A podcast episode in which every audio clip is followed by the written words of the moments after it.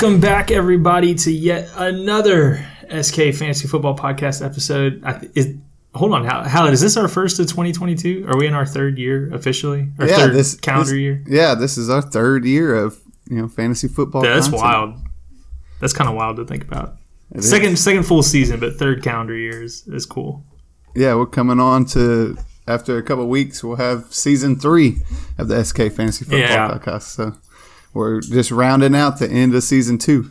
and we'll have some good stuff planned for the off season uh, draft episodes. I think uh, I think we will work on a, a, a like a series of episodes, like kind of um, kind of set in order of how we break down things, rather than maybe a little uh, clunky. We're learning as we're going um, on on what works best and, and how to format everything. So.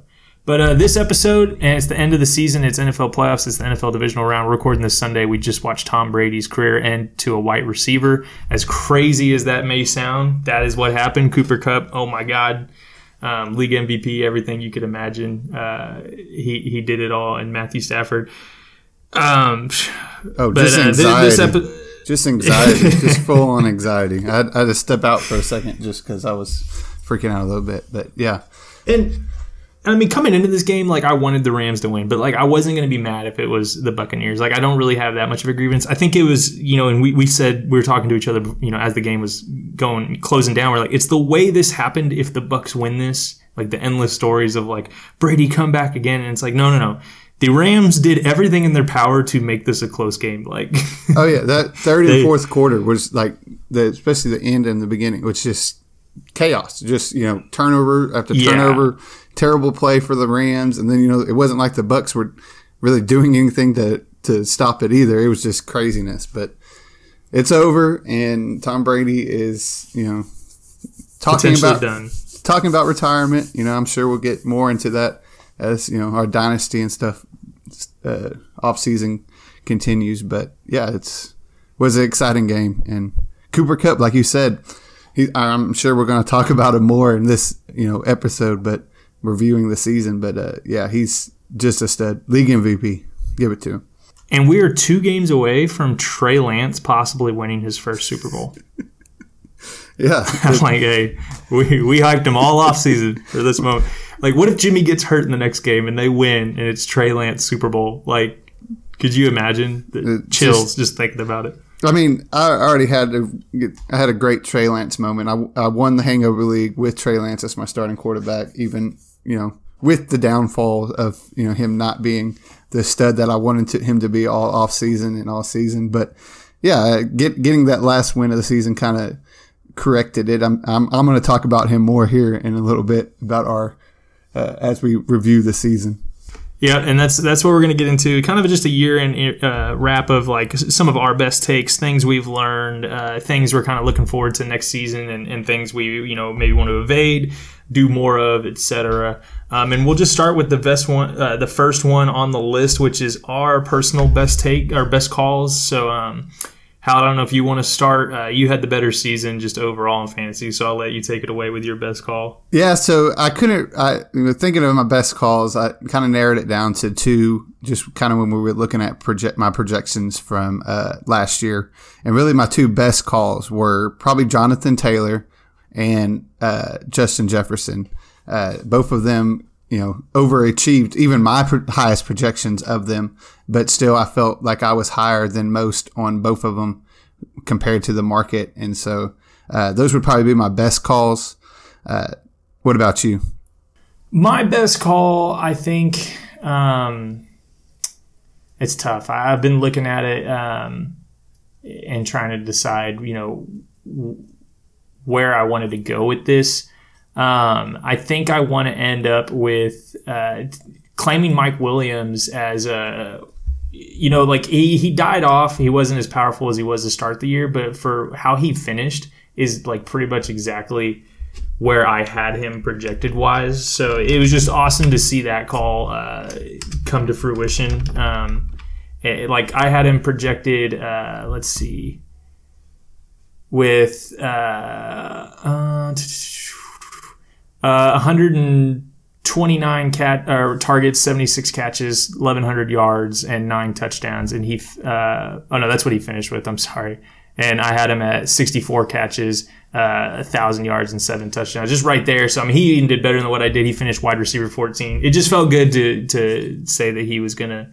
Um, finally have that year fully healthy and, and play, and uh, especially on a contract year, good for him. Yeah. But yeah, I'll take Mike Williams as my as my good call. Yeah, he I was him- going to say Cordarrelle Patterson, but Oh, like yeah. I didn't really call that. I just said that there was the opportunity for him to get touches in that backfield. Definitely did not see him being wide receiver nine, running back, whatever you know, whatever Yeah. you want to call him. That's a great transition to probably my worst call of the year was Cordarrelle Patterson.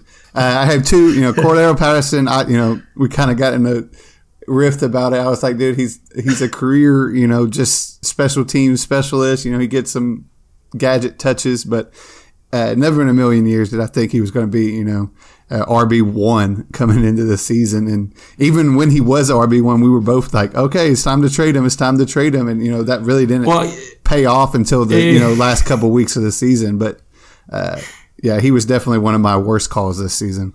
Exactly. I had him in uh, uh, in almost any every league I had. You know, I had him because I, you know, I was like, hey, I think there's opportunity here. I don't think Mike Davis is good enough to to win over this backfield, especially for as bad as it is. And Cordarrelle's talented. I traded him for Miles Sanders in the Hangover League, and then in, in our Big Money League, I traded him for uh, Hollywood Brown, which. The, the Sanders trade ended up probably being really bad. The Hollywood one, I don't think it was bad, but I think I honestly still would have done a lot better with Cordarrelle. But at the time, it was like, dude, I'm winning right now. I'm getting a receiver that was going crazy. Hollywood was, and I'm mm-hmm. trading him for a running back that is on the Falcons and is not even really a running back or whatever he is. So Yeah, I mean, Um, talking about that, I mean, one of your best calls was the Mike Davis. You were hard on do not draft Mike Davis at all. I mean, you know, so that that was definitely, yeah. I think, probably one of your best calls of the season. I guess, I guess, yeah, you don't think about best calls being the like do What you- not, yeah, the, what you did not do. Yeah. Yeah, exactly. Um, yeah, I was hard no Mike Davis and uh, Myles Gaskin, and that turned out to be pretty true. Myles Gaskin probably for more injury related things and just that offense being up and down. But yeah, Mike Davis, I was like, don't do it. It's not worth it. That offense. But see, then Cordarrelle kind of proved me wrong, right? Of like, you know, I said there wasn't this offense isn't going to be good enough rushing. But I think Cordarrelle's wide receiver usage got him there. Like if you just Yeah. look at his rushing numbers, it wasn't good. Like his just his rushing numbers was not good, but the fact that he also got 50 catches, 500 receiving yards, you know, got it up there. Yeah, his efficiency was unbelievable, and just the amount of touches and even snaps he was getting. Whenever he was on the field, he was getting the ball. So Yeah. Yeah, he was definitely one of my worst calls. And then one of my other worst calls was I was all in on the rookie quarterbacks, Justin Fields and Trey Lance this offseason. And even Trevor Lawrence on many of my on many of my teams, uh, Yeah, best ball teams. Trevor. So uh, that didn't end up paying off for season long, which kind of was rough. I mean, they had their moments, and that you know they were startable, streamable guys that you know when they did get some play. But yeah, that, that was definitely my worst call. I went on I went on a both, both a bunch of my redraft teams, and you know those were my targets at quarterbacks. Which I guess if you look back, didn't didn't hurt me, you know, at the end of the season because you know, I, w- I did have success, you know, streaming the position and finding you know gaps in there, going for the upside of those guys. But yeah, those were definitely my worst calls. This part of what some of my worst calls this season. I will say though, like to that note, like I don't know if it, it, they turned out like bad calls, but the process was right because like Fields when he had the offense, he posted some good games. Lance when he had the offense, he posted some good games, but they were held back by either the 49ers not playing Lance, which obviously was, I mean, they're in the NFC Championship. You can't say anything about it being the wrong decision at this point. Um, but Fields with Matt Nagy's uh, saga like that held him back. With Lawrence and maybe like Zach Wilson, I, I didn't have Zach Wilson high, but I had him like in the you know low twenty or you know low teens, like around 19, 20 range. The, the just the offenses themselves being as bad as they are and those teams being bad, I think that that affects it more than like what Herbert went into with the Chargers. It was still a good offense that was ready Yeah. for a quarterback. Um, you know, just trying to looking back at the process, I think Fields and Lance were not bad risks. It just didn't work out because, yeah, I mean, unforeseeable, you know, Bears, whatever you want to call that, and then uh, Kyle shenanigans. So, I totally agreed with that. um, my worst call. I mean, it's it's. It, so I thought about this. It's got to be Saquon, right? Like just because I was so high on Saquon, like you know, I just gotta, I just gotta eat it that it was, it was Saquon. I mean, uh, I'm still high on him dynasty wise, like going into the future. He's only 24 right now, like, and they may be, you know, hiring Brian Daboll, the offensive coordinator for the Bills. Like, there's still hope for Saquon, but this year alone, I was so high on him, and he definitely didn't reach that. Um, and I think the process was bad on it because I didn't take into effect how bad that offense is and that his injuries did linger with him the first couple of weeks. And then the unfortunate ankle injury, which um, I don't think is, re- you know, I, I, don't think anybody thinks it's related, but it happened. So it is what it is. Uh, I'll take Saquon as my, as my worst call. And Kenny Golladay kind of looped in. Just the Giants offense, really, in general. Um, don't have faith in bad offenses, man. Yeah, I think that's going to come back. I'm going to talk about that kind of lessons we learned. But yeah, when it comes to you know, you know, production and stuff, it, it's really nice when you say, okay, look, I got the target leader for this team. But then when you you know look at look back at it, it's like, well, dang, was it really worth it? You know, to have a piece of this offense, or yeah. what, you know, would I rather have you know a piece of you know third the third or fourth piece of this other offense that gives me a little more power firepower? So yeah, the the Giants' offense as a whole was definitely a letdown. Even I mean, I even thought it was a letdown because you know I you were higher on them, but I still thought Kenny Golladay and you know Barkley they would be playable guys, but they at you know yeah I mean at some at towards the end of the season you couldn't even you know you, they weren't even worth a roster and redraft to be honest. So uh, yeah, they they disappointed everybody's standards. I was just I had higher standards than everyone else, so it has to be my worst call because you know I, I had that high standards. But yeah, they disappointed on every every uh, measurable scale that you, you can have for a team, fantasy value, just uh, everything. Yeah. Very bad. And so, kind of looking on the season, this was a question I presented to you: was who is the best performer? And you know, this you take this any way you want. Who is the best performer that you won't believe in coming into next season, next draft season? So, uh, I I went with, and I think this one was maybe a little too obvious, but I went with it anyway. I went with Ezekiel Elliott. You know, uh, he he's going to finish as a top you know ten RB, but I just and I think he was number six in standard, number five in standard, something like that, number eight or nine in PPR. So I mean, but coming into next season, there's no way I'm drafting him in even you know the first round, let alone maybe in the second round. So uh, he is probably the best performer that uh, I won't believe in coming into next season.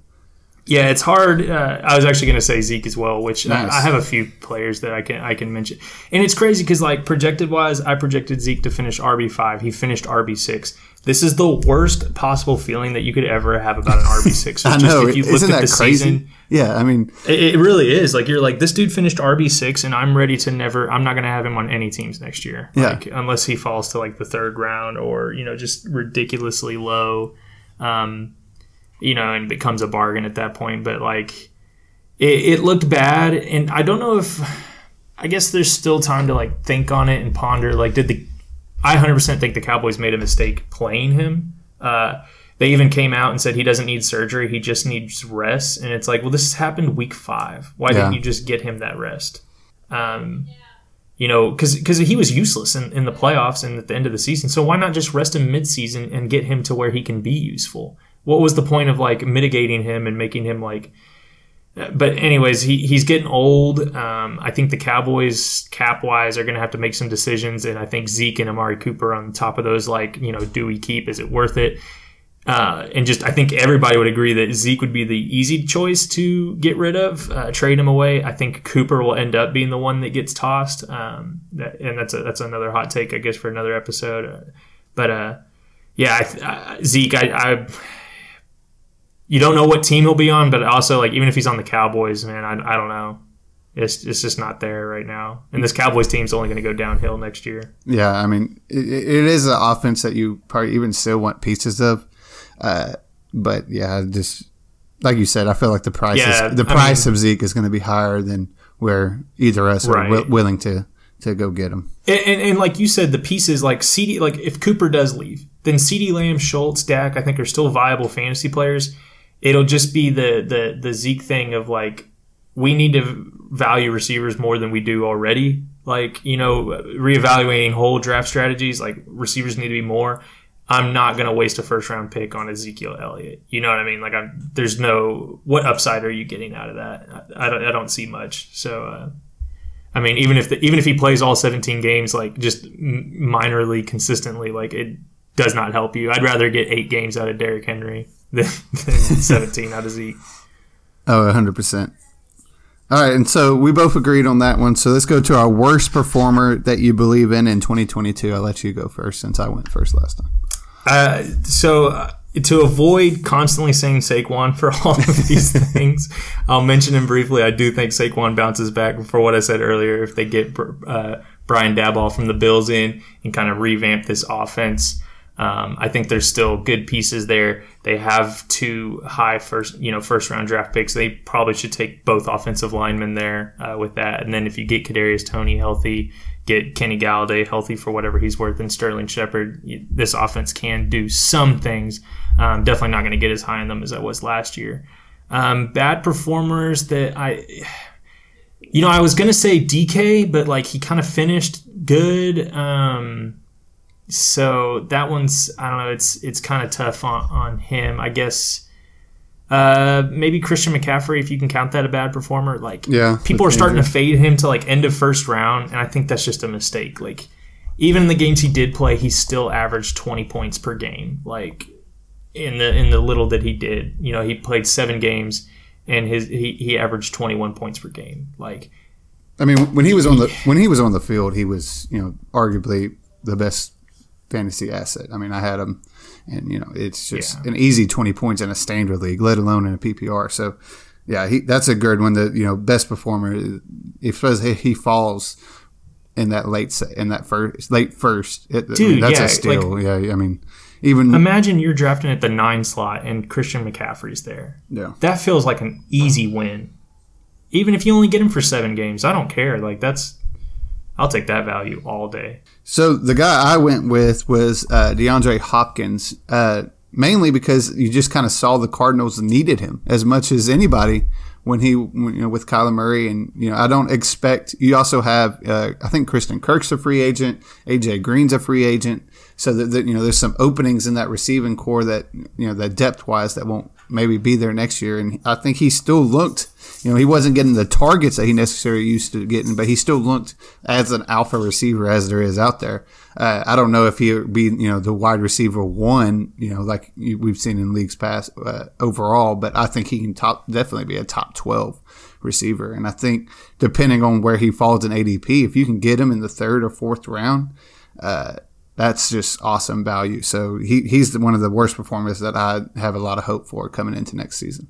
And, and that's I was going to follow up and add to your point where you just finished with the like where you could get him if he falls to the end of the third. Getting him is like your second receiver feels really good. Yeah. Right. Oh yeah. That feels that feels really good. Um, so I like that call a lot too. Like I think Hop is getting close to the the decline. These injuries seem to be adding up, but even you know on the off chance he can get you 10, 12 games, uh, they're going to be good games, and he's going to get the ball. All right, so our next award, I guess, or thing is the fantasy football MVP. I'm curious where you go with this one. I went with uh, guy we just got done talking with, Cooper Kupp, who was on I think 48% of ESPN, you know, final teams. I don't know what the end of you know the championship kind of things were. So, but he's my fantasy football MVP mainly because you could have got him in the third or like the fourth or fifth round in most drafts, and uh, he just was a stud all season. It just never failed. You know, he was a stud all season. So he's my fantasy football MVP. Yeah. So for me, it's between three players. Uh, Cooper Kupp is is who I would end on because of like you said, where you could have got him uh, fourth round, like, and he finished, you know, above a lot of quarterbacks. Like I think he would have been QB five or four or something just ridiculous. Like that value is impossible to beat. Jonathan Taylor's in the discussion as well, and then honestly, Deebo Samuel is yeah, in that discussion one, yeah. as as well, uh, just because of where you could have got him. Like you could have got him maybe in the fifth and sixth, seventh rounds. Mm-hmm. The problem though with having him be the MVP is because there was times early in the season where it wasn't hot like that, so uh, you could have traded him away for not great value. You know what I mean? Like Yeah. he wasn't like Kupp where you ever anyone who had Kupp probably most definitely kept Kupp the entire year on their team, unless you're Josh Joshua Moore. Um, listen to this and you trade him for Ezekiel Elliott, but uh, Panic. That's the that's that's what made me decide on Kupp. yeah. Because- Yeah, I think Cooper, like you said, just the whole season was just as consistent as you can be, especially at the receiver position. So he's my he was I think pretty clear fantasy football MVP. But I do like Deebo. Deebo was is a good name. You know, I he, he was probably like you said one of the top two or three names available. So all right, and the the next one we want to talk about is the fantasy football least valuable player. Yeah, let's do the fantasy football least player. So I kind of looked at this as you know I didn't want to pick obvious like names that were like uh, injured. You know, it's it's pretty easy. You could say you know Chris McCaffrey for what you. It's pretty easy for like the names you could tell him Nelson that you could pick like injury guys or something like that. But I went with a guy that played majority of the year and uh, I put Allen Robinson as my least valuable player in fantasy football. It's the same here, Allen Robinson. Yeah, so that, we're on the same track there. I mean, you drafted him in the third round, and you know, I mean, you know, people, I, I probably had him as a top six or seven receiver, and he came nowhere close to that. So, uh, yeah, he's the LV, what do you call it, LMVP or LVP of fantasy football this year. Yeah, I also wanted to throw in uh, it, it's Allen Robinson for me, but I also kind of want to throw in Darren Waller because he finished tight yeah, end 17 and yeah. probably for where you drafted him, maybe even in the second round if you're in a tight end league. Uh, Darren Waller probably really hurt your teams this year. Yeah, I mean, I had a couple teams that I drafted him in that third round just because I was like, I'm going to try, you know, this build this team the tight end with, route, through yeah. a tight end. And, you know, one of the teams ended up doing okay even without him. But yeah, the other team was just total trash. And, he was a big part of it. So, yeah, that's a good one, Darren Waller. Yeah. And it's weird because, like, points per game wise, since he played 11 games, like, his points per game is actually equal with Dalton Schultz. But Dalton Schultz played the full 17. That six extra games gets him to, like, 200 fantasy points and keeps Waller at 130. but those missed games, uh, for where you draft Darren Waller, that hurts, especially like in a position like tight end, where it's like if you're going to take one early, it has to be a hit, or else that team is tanked.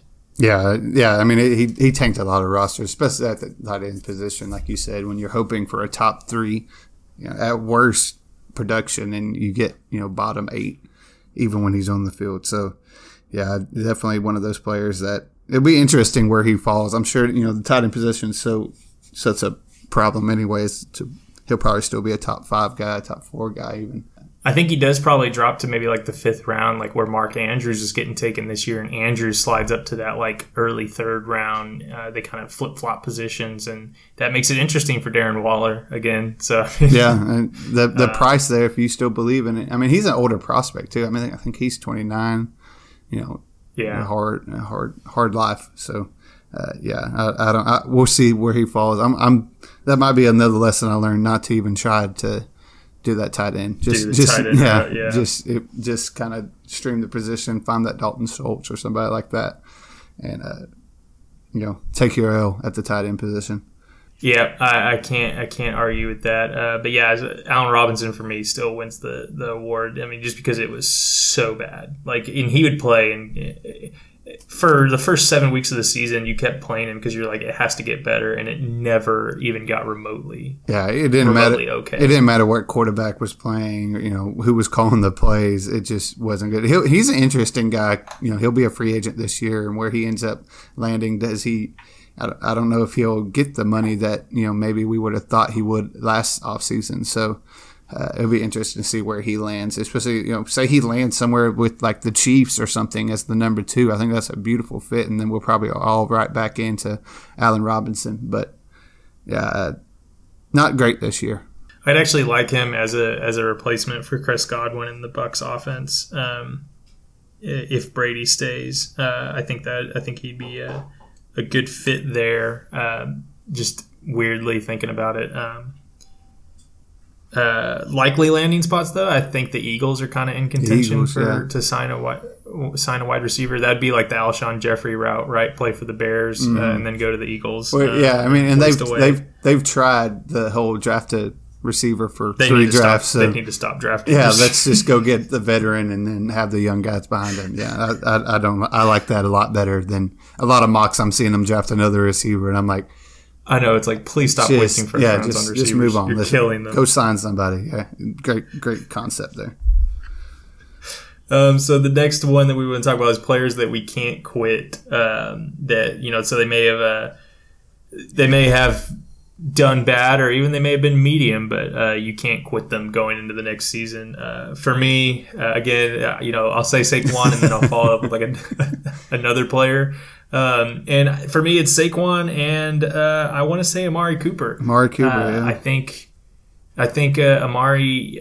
I'm convinced that he won't be a Cowboy next year, and I think wherever he goes, he'll get the ball a lot more. And I think even if he does stay being a Cowboy, I think they understand that they need to stop with the the so much gimmicky kind of. Uh, you know, you have really good players, and at some point, like the the the formations and everything, and the schemes that you try to do against the defense, they're nice, but get your guys the ball. Like CeeDee Lamb needs the ball yeah, more. Uh, scheme ways Cooper to get them the more. ball. Yeah, Yeah, uh, even if they're even if it's one on one, like you see Amari one on one out there, like dude, he can get he can get five yards of separation. Like you know, what I mean, just yeah. work on those routes. Quit working on all these like gimmick plays to Malik Turner and Cedric Wilson. Th- That's what it that seemed like. A lot of their like scheme touches were to their secondary players. You know, Tony Pollard or you know Dalton Schultz Yeah, or stuff like- like that. Like, let's get our best players the balls in their hands, and you know I, that's cute. That you know that, that's cool every once in a while to you know scheme a reversal to Wilson. He chunks it downfield to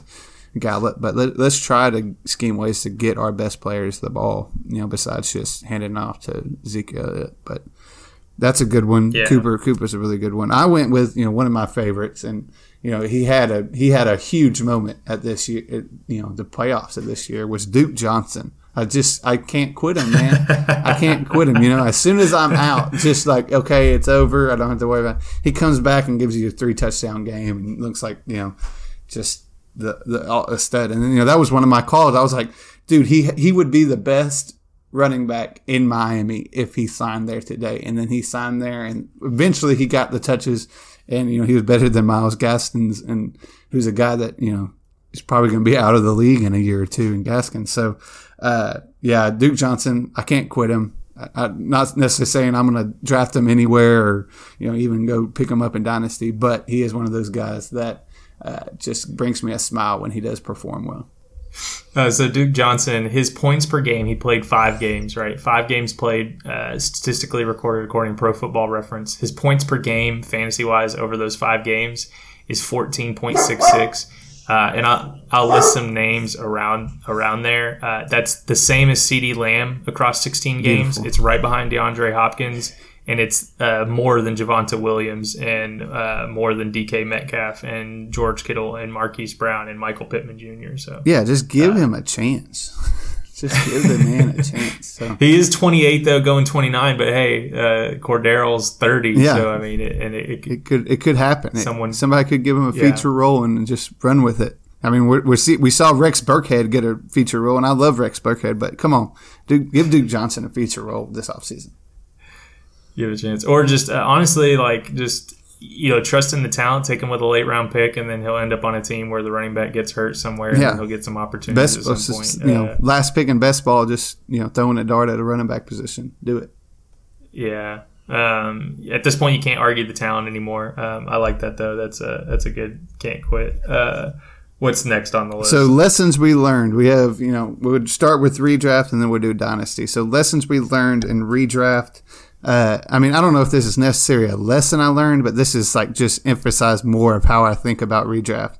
And you know, it's a weekly game, and uh, you have to, you know, play the matchups, play the, you know, positional matchups, play the streaming game if you need to. Like, it, it's great to have that view, very beautiful roster where you know you can just look at it and be like, man, look at my RB two is so much better than this guy's. Look at my you know wide receivers. But at some point, you got to realize that you know that kind of becomes null, and the fact that you know maybe that guy's playing a bad run def- or a really good run defense. You know, maybe towards the end of the season, you're dealing with injuries or guys that are you know uh, you know. You know, we might we might start seeing players that you know rest a little longer, find different, you know, like the NBA. So yeah, just realize it's a weekly game and always turning that bottom of your roster. So I think it's not necessarily a lesson I learned, but just something that uh, I was emphasized more than maybe ever this year. Yeah, for me, um, I mean, I've talked about it in, in a couple of the last episodes. It's the running back to wide receiver value, uh, valuing wide receivers more, and starting to value running backs on teams that score a lot of touchdowns. You look at Leonard Fournette, James Conner. Yeah. Uh, they finished with more points per game than Dalvin Cook. They, you know, Conner averaged 19 over 15 games. Leonard Fournette 20 points per game over 14 games because they were on the Cardinals who scored a lot of touchdowns. You know.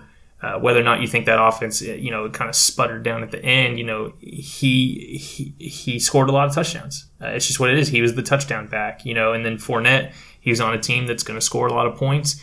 Even if that means Brady's the number one passer in the league passing yardage wise, the running backs get some points too because it ends up just being a good scheme play to go to the running back when your quarterback's hot. Um, so I think looking for those advantages in the middle rounds, running backs that are being looked down on because they're not in that top 15-ish running backs, but are on, that have that capability of of I mean, you get 10 touchdowns, it doesn't matter what you're doing yardage wise. Uh, you know what I mean? Like the, a, t- a touchdown in a game is it it makes your player like it's a good play. It doesn't matter what he did. If he got 10 yards, like he got a touchdown, he almost got to, got you 10 points. It was a safe play. Yeah, and I think that goes hand in hand with what I said too. Is you know it, the running Exactly. the running back position is you know maybe easier to predict weekly because you know you can find those guy on the waiver wire who's going to get you know ten or fifteen touches because of injury or whatever.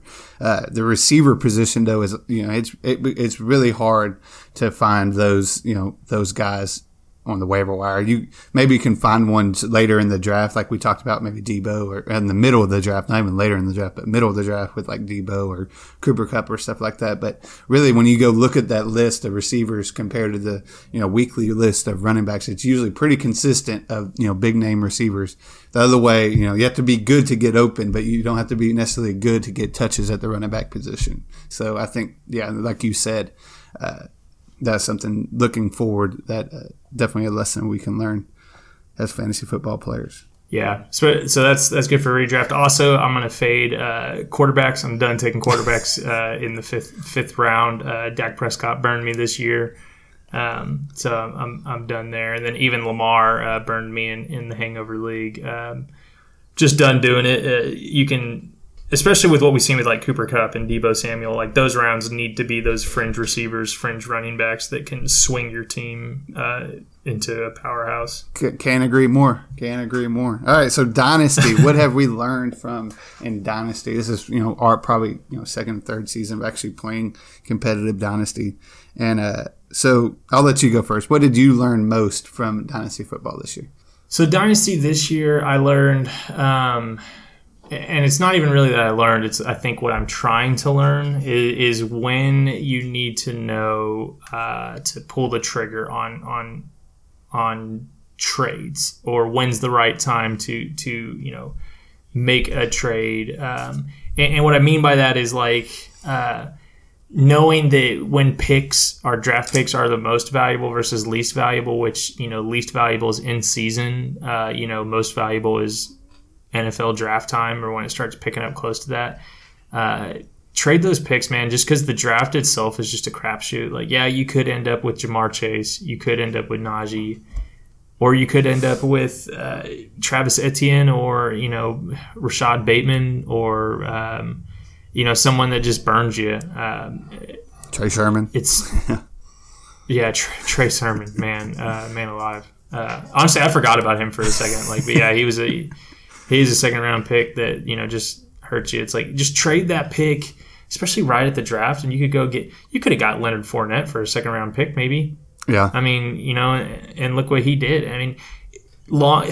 Quit looking past like two years. Like if you're like, oh well, in three years, I don't know where the running back will be. Who gives a shit? What is he? What is he going to do this next year? Yeah. Like, especially with running backs. Uh, so that's that's kind of where I'm at. Is like running backs look two years out. Everything else you can look further out. Um, but running backs, like just think about the next two years. Do you have guys that can play two years? If so, you don't need to worry about trading for them, drafting them. yeah, and that, that kind of goes hand in hand with what I was saying was like uh, dynasty don't overvalue youth. I mean, w- you go into you know dynasty football and you think, okay, I really want CeeDee Lamb. You know, not to you know talk bad about him, but at the end of the season, Brandin Cooks has you know as many points as him, and you know you could have got Brandin Cooks for you know second, third round pick, you know, and plus something, you know, and and dynasty. But then, you know, CeeDee Lamb, you had to basically mortgage the future to be able to even get him on your roster. So uh, don't overvalue the. I like like we like you said, don't look two years away. You know, oh, in two years, you know, well, you know, try to win now, but also, you know, you don't want to overvalue a player and think, okay, two years from now, you know, they can lose their job, they can get injured, there can be new coaches, there can be whole new situation, new quarterback.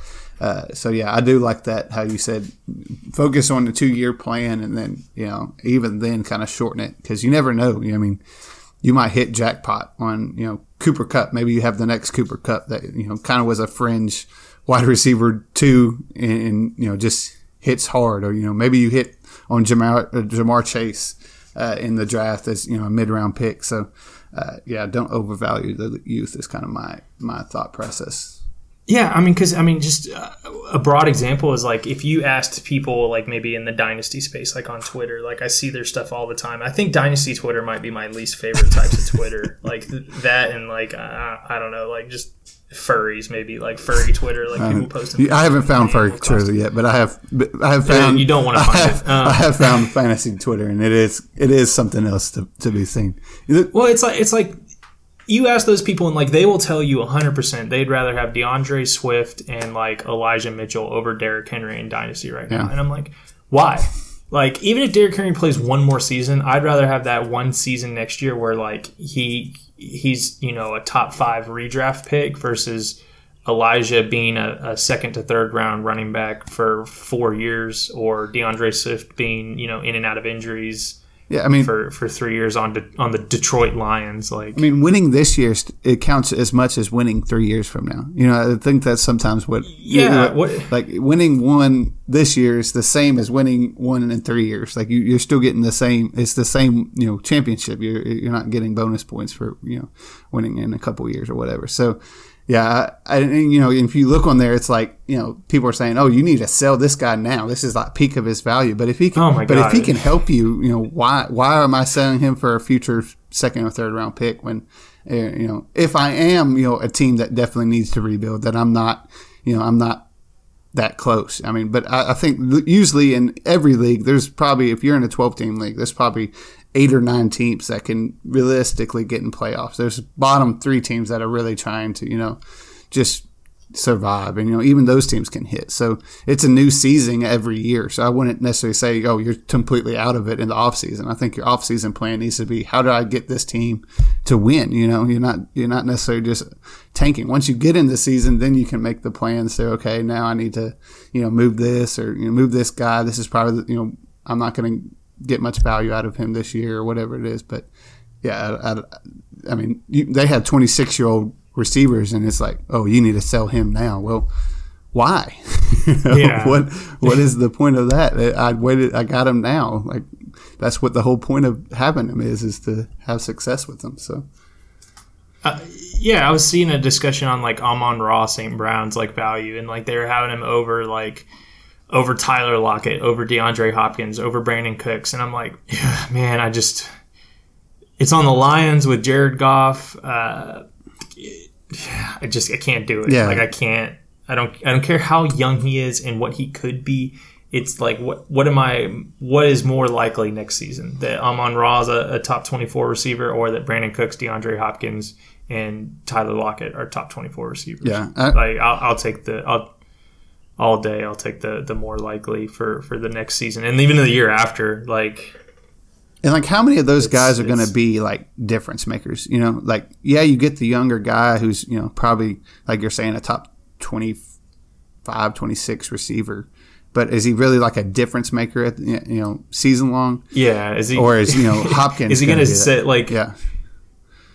Like going into next year, like you, you're facing a team, are you going to look and be like, I got Amon-Ra St. Brown, like they're scared of him, or are you going to look at the other team and be like, shit, they got Hop, he could go off for like 102 this week, Yeah, like exactly. just easy. So, um, I mean, that's that's something I would focus on. Is every offseason you're trying to build a winning team, and then you know once the season Yeah. comes and you see what's happening, you know it's a little easier to sell those players, and you know go then you can go get the youth, you know, then go trade Hopkins or whoever, and get the youth or younger guys, and you know hope for the next year that that, that it all comes together. But yeah, don't don't overvalue youth in dynasty football.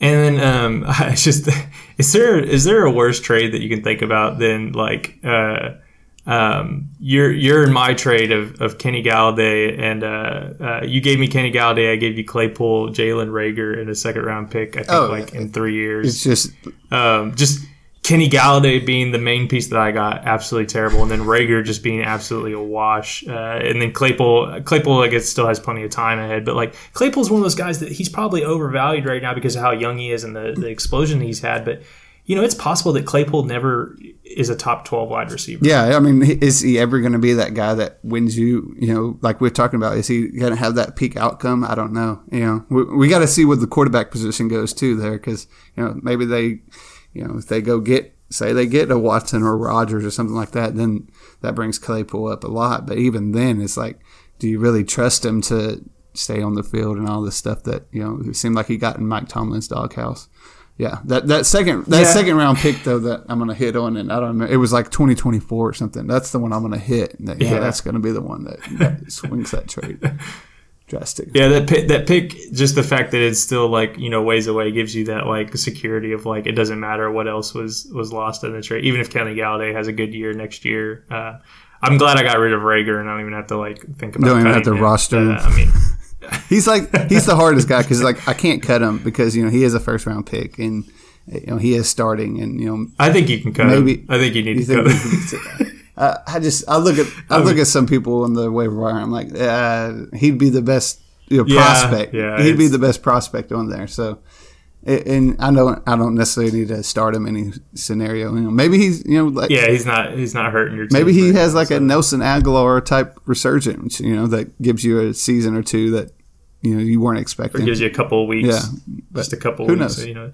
And and that's that's the beauty is like people. I mean, I, I guess like when we talk about like top twelve wide receiver, I don't think people understand how hard it is Mm. is for a receiver to get in. there. Like we saw what you know uh, Ja'Marr Chase did, but like. It's not 100% guaranteed Ja'Marr Chase is a top 12 wide receiver next year. Oh, yeah. Um, he- it's not 100% guaranteed that really any of these guys are top 12. It's top 12 is hard. There's 32 teams, and if you take all their best wide receiver, that's 32, which means that you know one of the team's best wide receivers is a wide receiver three, and he's the guy getting the most targets. Uh, you know, he's the Michael Pittman that has really good games, but you know, I mean, he's ends up wide receiver 18. He didn't really change a whole lot, but he's a really good flex. Or you know, I mean, there's DJ Moore who like DJ Moore may never reach his full potential, but you talk to some people like I believe in DJ Moore. He could be a top five wide receiver. It's like he could be. Could be, yeah. He might not ever be a top 12 wide receiver. There's a lot of projecting instead of like, okay, he is this. You know, well, and if he is that, then like it's the talent it's almost like oh everybody I wants you to trade him away you know like oh he is a top five receiver okay i need to trade him away instead of you know like i said it's good to win win this year as much as it is in two years Yeah. it's the same Yeah, um, which helped you with your draft strategy, right? Like doing the auction, you got Tyreek and Davante Adams, which turns out to be just fucking amazing because they, I mean, you still paid a lot to get them, but not as much as probably should have been because people were like, oh, I need to go get Justin Jefferson and, and all these rookies, yeah. You know, and it's like, dude, we're ignoring these guys right here that are going to be playing four or five more years as top 12, guaranteed top 12 wide receivers. yeah and it it was it was a good strategy i gotta admit. You know he's got me to two championships. I should have won the first one it hurts but getting that second one makes up for it so we'll see what happens next year we get we gotta you know see how everything falls but do you want to do you want to talk about the dynasty awards real fast that we you know the polls or whatever that we did a few weeks ago Um, yeah Yeah, let me. I can try to bring those up. Um, you remember any of them off the top of your head? uh, no i do not i think i think manager i think Ty, I, don't- I think Tyler got manager of the year, but I wasn't really sure. I can't remember. No, I think you Oh, did. did I? Um, Tyler got Tyler got best trader, Best I believe. There you go. Yeah. Um, yeah, you got you got manager of the year. Kudos to you. Um, uh, and then um, let's see. MVP, we voted J- Jonathan Taylor, the player MVP. Um, we got the most likely to win next season. I think.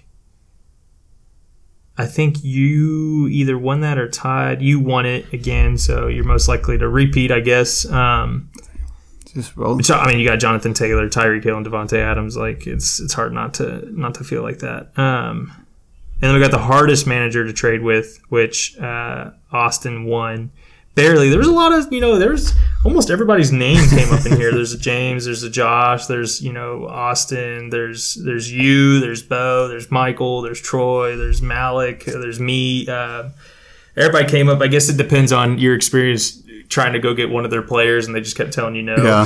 so, um, I think it's funny. Like, I mean, it's just, that's the thing about trading is like you can have this complete mindset of like, oh, this this player to me is valued here, but that if that person is just a little bit higher on them, like it completely changes the trade the trade uh, landscape of how you're going to go get that guy or not. Like, um, it, I, I think about like Saquon Barkley. Like for me, like when I was trading Joe Mixon, like I I had Joe Mixon as you know I projected him to be a top ten running back. I projected him to have a really good year. He had a really good year, but everyone like I was not going to get near the value that I had him at because no one else felt like that, or you know no one else was willing to pay pay that because it was Joe Mixon and he's just you know severely hated. Um, it, it's just one of those things like I guess the nuance of trading that, that makes Dynasty really fun and interesting. Yeah, trying then, to match I. I know Mayburn is always, you know, what you think of another person's team is maybe not what they think about their own team. So uh, that that also Right. that also brings a whole different dramatic uh, aspect to it. But yeah, kudos to you. You you got manager of the year. You got most likely to win next year. Tyler got best uh, negotiator, um, and then Austin got hardest to trade with. Barely though, it was very spread out. I think he won because he had two people said him versus everyone else just having one person say him. Um, and I think Austin, I think Austin get got that award because he comes out of the gate really hard, like like harder than most people. like he's like this.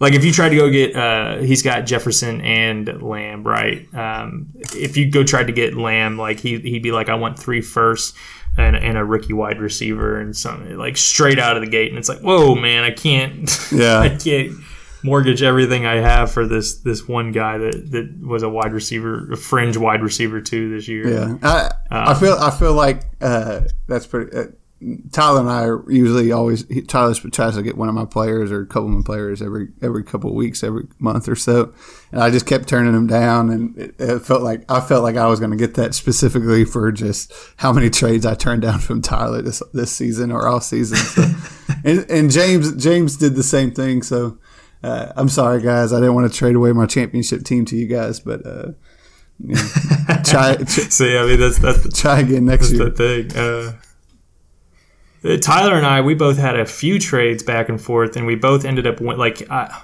I got Amari Cooper in a second round pick next year for Chris Godwin and my third this year.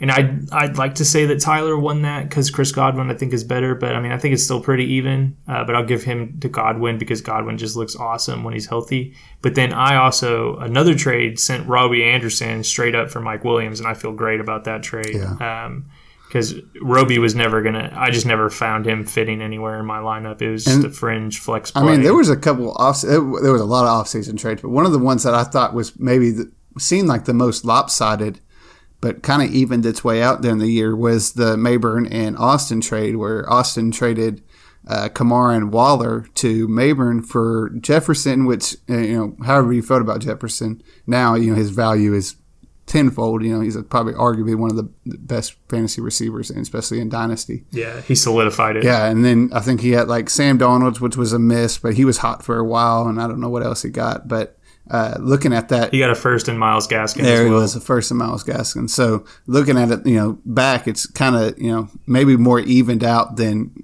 was expected, and probably wasn't wor- Oh yeah, I remember. probably wasn't the hit. I remember dogging Austin. Yeah, probably wasn't the hit. You know that Austin was. Austin was looking for that quarterback hit with Sam Darnold, which didn't happen, but he had a major hit with Justin Jefferson. So Right, exactly. And then even Mayburn, like he was hoping to get Kamara and Waller. Waller dudded.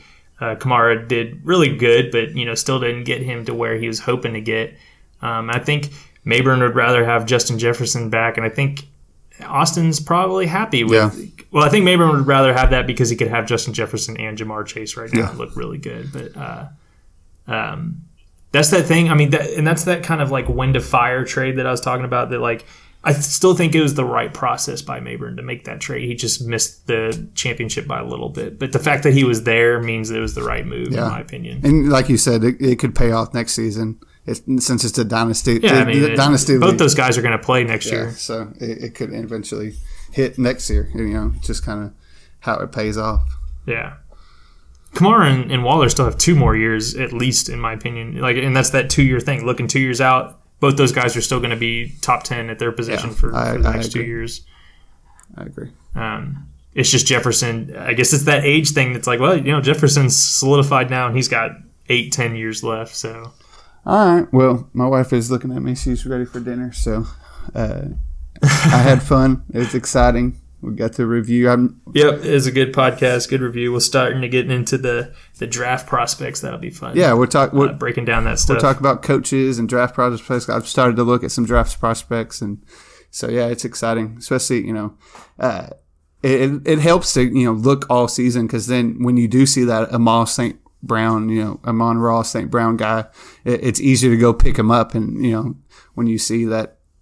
you know you see that. You know, you've seen him play, and he's one of your you know more favorite prospects coming in. So, uh, in yeah. redraft. So yeah, keep listening, keep following. We'll be putting out content all off season. Thanks, everybody. Peace out.